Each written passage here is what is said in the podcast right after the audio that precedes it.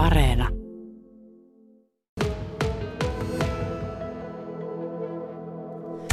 Täällä minä olen juhannuskoivuja hakemassa yhdessä Hanhikosken Markun kanssa.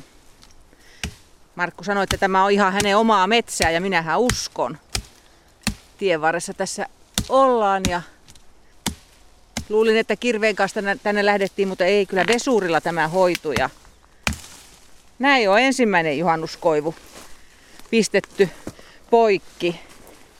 Milläs periaatteella ja perusteella Markku sä tämä nyt valitsit? No lähinnä metsän hoidollisesti. Olipa hyvä peruste. Eikö sä yhtään katsonut, että miltä se niin näyttäisi siinä ovipielessä? No ilman muuta sitäkin, sitäkin katsotaan, mutta tuota, kyllä siinä on niin molemmat asiat on etusijalla. Ja sehän ei kelepaa sitten, jos ei se ole hyvä. Niin, no siinä on tietysti vielä tämä lopputarkastuskin. Niin. Mutta onhan tässä nyt kyllä tosiaan puuta aika tiheesti, että kyllä sieltä kyllä kärsii koivua poiskin ottaa. Onko muuten sillä väliä, onko se sitten niin hieskoivu vai rauduskoivu? No, kyllä sillä joku väli on, että se pääasia, että kun valkoinen runko. Niin sopii juhannukseen? Joo. No tuolla koitin googlettaa, että mikä tämä juhannuskoivun merkitys oikein on ja huomasin, että se jotenkin liittyy hedelmällisyyteen.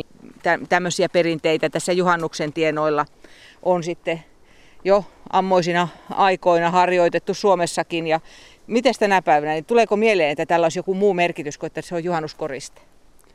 No ei välttämättä, mutta nyt kun sanoit tuon, niin kyllä ne parempi on, että ne oksat ei ripu alaspäin.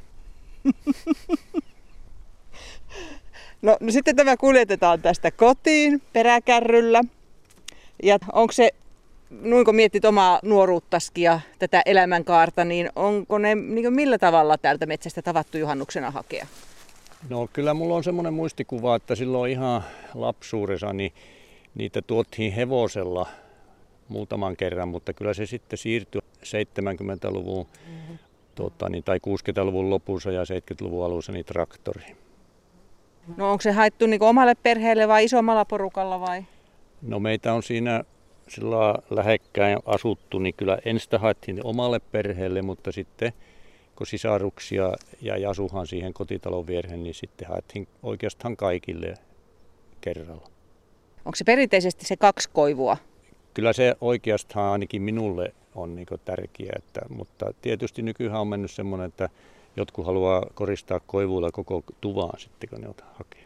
Eli että niitä laitetaan sitten vähän reippaammin siihen verannan eteen ja terassien äärelle. Juu, justin näin. Tämä oli nyt sinänsä yksinkertainen homma, yksi työkalu ja homma hoitu. Sitten pientä siivousta paikan päällä ja rippeet saa jäädä tänne. Tehdäänkö se loppuviilaus sitten siinä Joo. kotona? Loppuviilaus tehdään sitten siinä tuota kotona, kun nähdään, että minkä mittainen sitten tuli täällä messässä, niin sitten siellä kotona lyhennetään. Pitentää ei voi enää kyllä, mutta